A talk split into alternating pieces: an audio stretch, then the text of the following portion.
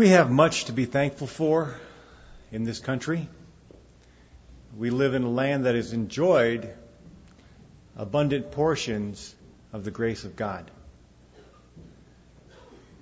We also have much to pray about in our current condition. We have some things to repent of. We have many things to intercede on the behalf of.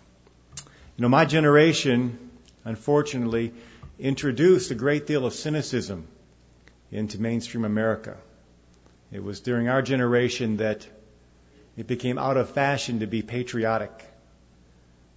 That is unfortunate, and hopefully it is in the past as well. Because it was John Winthrop who in 1630, as he approached the coast of New England, looked upon America and wrote that this could be a land, uh, a city sit upon a hill. And in many ways, America is the only and best hope uh, for this world. Not the American institution, but the grace of God flowing through uh, the church in this country.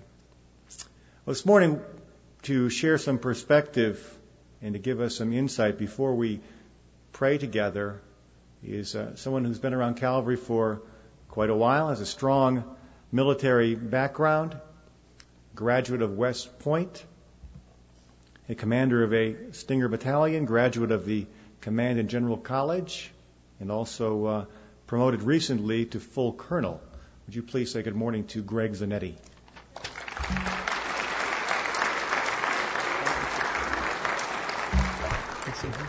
Good morning. This is a Bible. How many of you believe, like Skip, that this is a book of God's love for us? Hey, you know, it's also a history book. It's a book about economics, right? How to handle our money, our possessions, how to be good stewards of God's money. Uh, Chuck Missler says it's a code book that prophecy is revealed in God's time through the Bible. I think he's right there too. You know what else this is a book of? It's a book about war. Right? Empires have risen and fallen. History has changed. God has used war to punish. God has used war to reward. And yet, war is what we don't talk about very much from the pulpit, do we? We're not very comfortable with it. And as a subject for the National Day of Prayer, you're probably thinking, oh my gosh, I didn't come here to listen to some guy talk about war. But I thought I'd take a lesson from Skip. And I've never ever seen Skip avoid a tough subject. And so, since it is a book about war, let's talk about war this morning. And uh, where are we going? And let's get a perspective on war from a Christian view and hopefully give you a framework. I hope to have be a better witness as we go forward. And so, an odd subject for National Day of Prayer, but let's talk about war. Uh, now, I want you to be patient with me the first part of this talk, you're going to think, is this guy ever going to talk about Christ and about prayer and about God, or are we just going to talk about the war college stuff? Uh, bear with me. We'll come around to it, but I need to set the stage. In terms of warfare, if there's a major trend that I want you to recognize today, in fact, if you know this, you probably recognize more than 90% of the people in the world about the direction the world is going. There's a major trend in the world right now concerning warfare, and it's this the nation state, as we know it, is in decline. And you're probably thinking, well, yeah, we know this, Greg. We've got moral decline in the country. So that's not what I'm talking about. I'm talking about the institution itself of the nation state. Now, it's what you and I grew up with France and Germany and Spain, the United States, Japan. It's countries that have unified around oaths and anthems and constitutions and representative governments, that type of thing. The nation state, in reality, is a pretty new invention. Most historians place the birth of the nation state in 1648, the Treaty of Westphalia. Prior to nation states, we had kingdoms. We had principalities, we had empires, we had cultures, we had civilizations but not nation states. Well, as you and I look at the world, we look at it through a nation state viewer. That nation state is in decline, and for a number of reasons. The first reason has to do with trade. World trade has boomed, hasn't it? Product comes in from everywhere. And companies that you and I think of that would be American companies, Coca Cola, I guarantee you Coca Cola does not think of itself as an American company. They're an international company, aren't they? And McDonald's and IBM and Ford Motor Company. And that type of thing pulls away at the sovereignty of the nation state. How is it that Bill Gates at Microsoft is able to thumb his nose at the U.S. Justice Department? Because he can. Right? He can pack up and move his company at any time. And who would be hurt more, the U.S. or Microsoft? Probably the U.S. What else is tearing away at the power of the nation state? The computer and technology. With a push of a button today, you can move money from company to company, state to state, country to country, continent to continent, and encode it. And governments have no idea that your money has moved, right? When governments cannot track money, they lose their power to tax, don't they? When governments start losing the power to tax, the power of the nation state drifts away. Staying on money, nation states are also voluntarily giving up their sovereignty. What's going on in Europe right now? They're giving up the Deutschmark, the French franc, the lira. You can't tell me that the power of the nation state increases when you lose control over your own currency. Right? Even the means of warfare. Right now, we have France and Germany and Britain cooperating on creating weapon systems. Can you imagine saying this 40 years ago? The French and the Germans would be getting together to create weapon systems? Sacre bleu, never. Not only that, they're doing this because it's so expensive, so you lose a little bit of sovereignty as you cooperate in these allied efforts, but also arms are able to go into hands of war, I'll call them gangs, right? Big gangs like in Kosovo and so on. The government does not control the means of violence anymore. It used to be the nation state controlled the means of violence. Weaponry has moved everywhere, including nuclear weapons. And when nation states don't control the means of violence, they lose their grip. And even what Skip talked about earlier, about the loss of patriotism, don't you see it here? Nations are losing control even of their people and patriotic fervor they feel about their country. And so what we see is the nation state in decline. Well, people want to feel an allegiance to, to something, don't they?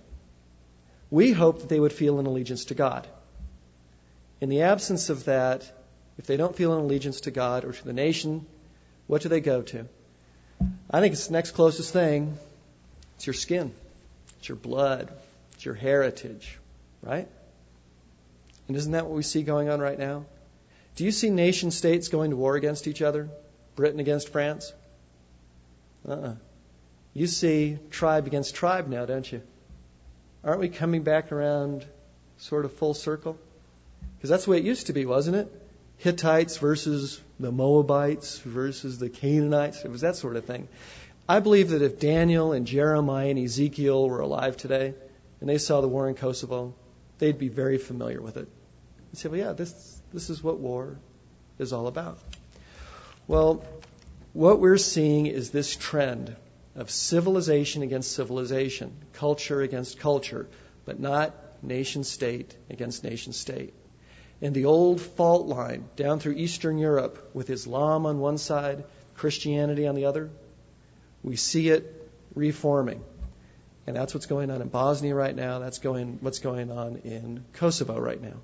And it's culture against culture. Now, it used to be that civilizations could sort of separate themselves. You could have one group go off here, another group go off here, and you'd have this geographic buffer zone that kept you from war. It's not true anymore. The world has expanded too much, and the cultures come into conflict on a daily basis. By the way, do you know who the biggest aggressor in the culture war is? Who's on the attack? We are. The United States. We are by far the best country in the world at exporting our culture. It's Coca Cola, it's McDonald's, it's Levi's on an economic front. On an ideological front, what do we export? Liberty, freedom, uh, human rights, democracy. Wasn't it rather odd that uh, at Tiananmen Square they erected a Statue of Liberty? We are exporting our ideology to the world. I, I think a lot of that's good. What else are we exporting? Prostitution, drugs, crime, breakdown in the family, and that's not so good. And it becomes cultures in conflict because when we export that to, say, a traditional culture, now traditional culture may be very oppressive, repressive, no rights for women, all of the bad stuff we talk about. On the flip side, oftentimes their families are very stable. Divorce rates are low. Crime is low. And we come pushing in with Baywatch and Lethal Weapon 2 and reruns of Dallas and saying, be like us. Cultures in conflict. So, can we be the ones who are starting war? Absolutely.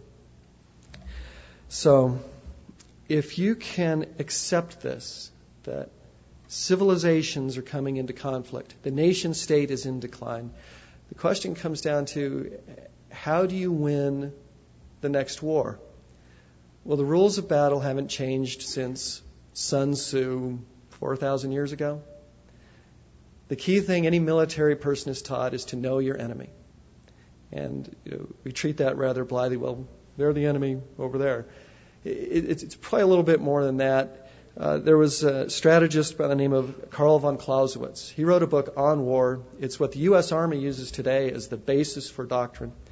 And Clausewitz said if you're going to defeat the enemy, you have to know the enemy's center of gravity. So it's more than just knowing the enemy, it's knowing what you have to hit at the enemy, their center of gravity that will destroy them. Uh, as an example, in the Civil War, the center of gravity for the South was probably Robert E. Lee's Army of Northern Virginia. Once Robert E. Lee lost at Gettysburg, the outcome wasn't in doubt. We were going to win the war. North was. Well, the center of gravity isn't always an army. During the Vietnam War, what was the U.S. center of gravity? It wasn't the Army. We lost very few battles during the war. But the Vietnamese cracked the code. They figured out our center of gravity was American public opinion. If you could turn American public opinion, we could lose every battle out there, the Vietnamese thought, and we'll still win. And they were right. During the Iran or the Gulf War, we believed the center of gravity was the Republican Guard of Saddam Hussein. If we could defeat them, Saddam Hussein would fall. We did defeat them, crushed them in 100 hours. But we probably had the center of gravity wrong, didn't we? And now, eight years later, we look back on it and we say, gee, maybe the victory wasn't everything that we thought it was. Well, when you get civilization clashing against civilization, culture against culture, what's the center of gravity? Let me ask you this. In Kosovo right now, if we could destroy the entire army of Milosevic, would the war end? Uh, we might delay it, but I'm not sure it ends. If we destroy their supply lines, does the war end? Probably not. In a nation state against nation state war, the centers of gravity we talked about earlier are very common. In culture against culture, civilization against civilization, I believe the center of gravity is hatred. You've got Milosevic invoking battles from 1349 to rally his people.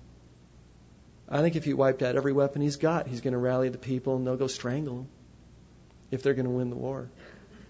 And so we're fighting a war on a nation state level. They're fighting a war on a civilization against civilization level.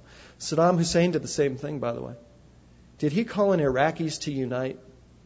He called on the Nation of Islam to unite, didn't he? He understood it. And how were these wars fought back in biblical times? What was the center of gravity? If the center of gravity is hatred, you have two options. The first option is you kill everybody. Right? If you wipe out the enemy completely, you win the war. And that's what's going on now in Kosovo, isn't it? You kill everybody. You kill all the men, you kill the boys, you kill the old men, and if you don't kill the women, then you assimilate them into your culture. But again, this was very common back in the old days. Why are there no more Moabites? Where are the Hittites? Wiped them out. That was warfare. Now, that's option one as we go forward. Just so you'll know sort of the uh, shame of this, the best I can tell, war is not going away. That we're going to have war all the way up to the end. And one of our last great acts as human beings is we'll array a 200 million man army to war against God. All the silly things. But uh, why would you array a 200 million man army against Israel? Would it be for wealth? What wealth? In Israel? Would it be for land? Well, Israel's this tiny little country. It would be for hatred, wouldn't it? Just because you hate them. And that's the direction we're going. Now, I now want to talk about another way to fight this war. And I'm going to talk about Jesus as a military leader. You don't think of him like that, do you? Yet when Christ walked the earth, he's in Israel, and they're a nation under occupation, aren't they? Rome is controlling the government. There are soldiers in the streets. And what did the Jews want? They wanted the Messiah to be a king, but first, a general. Right? He was supposed to rally the people, lift up swords, go to battle, and crush the Romans. And that was the way you would think, right? Nation against nation, wipe them out. And that's what they wanted. General first, king second. Well, Christ decided to have a different strategy. And he said, you know, instead of stopping everybody's heart, let's change everybody's heart. Interesting strategy, huh? As a military man, you'd look at it and think, are you nuts? And for the first number of years following Christ's time on earth and forward, we were losing. I mean, the Romans sacked Jerusalem in 70 AD, didn't they? Totally destroyed the temple, wiped it out, total military victory. And yet, as we look back on it, on the long reach of history today, who won? Who's more enduring? What Christ started or the Roman Empire? Who won the war? Jesus. Best I can tell. And in the very end, he's going to win it hands down. And he decided to take a different tact, and it was change people's hearts. And it's funny the way he approached it. He went to the Jews and said, We're not going to try to change Roman hearts. We're going to change our hearts. And the Jews said, What? They're oppressing us.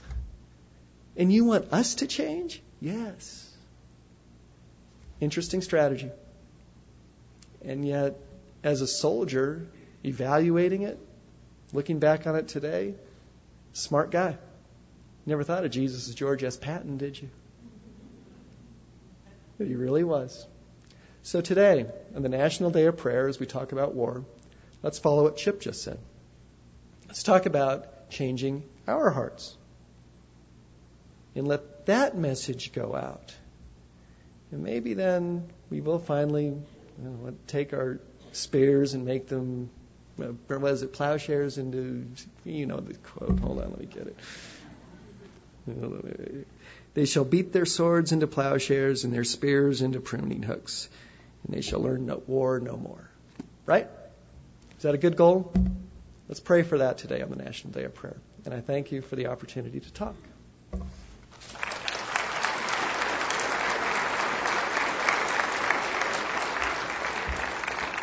Thanks, Greg. Wise words. As a footnote to what Greg was sharing, we do face overwhelming odds. If you look at the onslaught of cultural change and social pressure, you might think there are powers being brought to bear upon our families and our communities that are incredible. And really, what can we do? A motley crew here gathered on a uh, Thursday morning in Albuquerque. But as, as Greg said, the, the seat of power is deceiving. You know, 2,000 years ago, the most powerful man on earth, Caesar Nero, took a man in a ragged robe and condemned him to, to death. That was Paul the Apostle. You think, boy, Nero and Paul, No, no contest. Well, 2,000 years later, we call our dogs Nero and name our sons Paul. So. so things have changed. Likewise, I would submit to you that the seat of power today lies in our hands. Because I want to commit you to prayer in, in groups here in just a moment with this thought. If my people. It's a, a plea from heaven. God says, if my people. Because judgment begins at the house of the Lord. I need not dictate to you the litany of ills that beset our land. Alphabetically, you can just begin with the A's of abortion and alcoholism and abuse, and I'll not go on. You know the point. But if my people, judgment begins with us. We're the ones who know better. We're the ones who have the light. You are the city set upon the hill. You have been given the awesome privilege and consequently responsibility to intercede on behalf of those who dwell in darkness. See, these people who live out, outside of the church, it's not that they can't see the light, they don't even believe there is light. They are in so much darkness that we can but expect them to live in a reprobate fashion. We are the ones who have the benefit of knowing. And so now, if my people will humble themselves, will you humble yourself? Will you commit yourself to a life of intercession? That's really the call the Christian life. There are different kinds of crises that beset a land, and there are different kinds of captivity. Because as God deals with a corporate nation state, as Greg said, there are there are different levels of God's touch of His hand. It begins with a conviction of conscience. It ends with full captivity. We we have the benefit of watching Israel go through that process, and they never learned that lesson. They didn't respond to the conscience, and ultimately God took them into captivity. It doesn't mean we'll be transported to Iraq. There is also a cultural captivity when you lose your children, when you lose your infrastructure.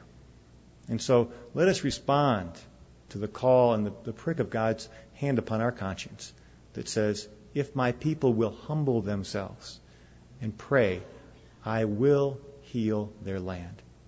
Let's stand on that promise and exercise our option and our faith this morning.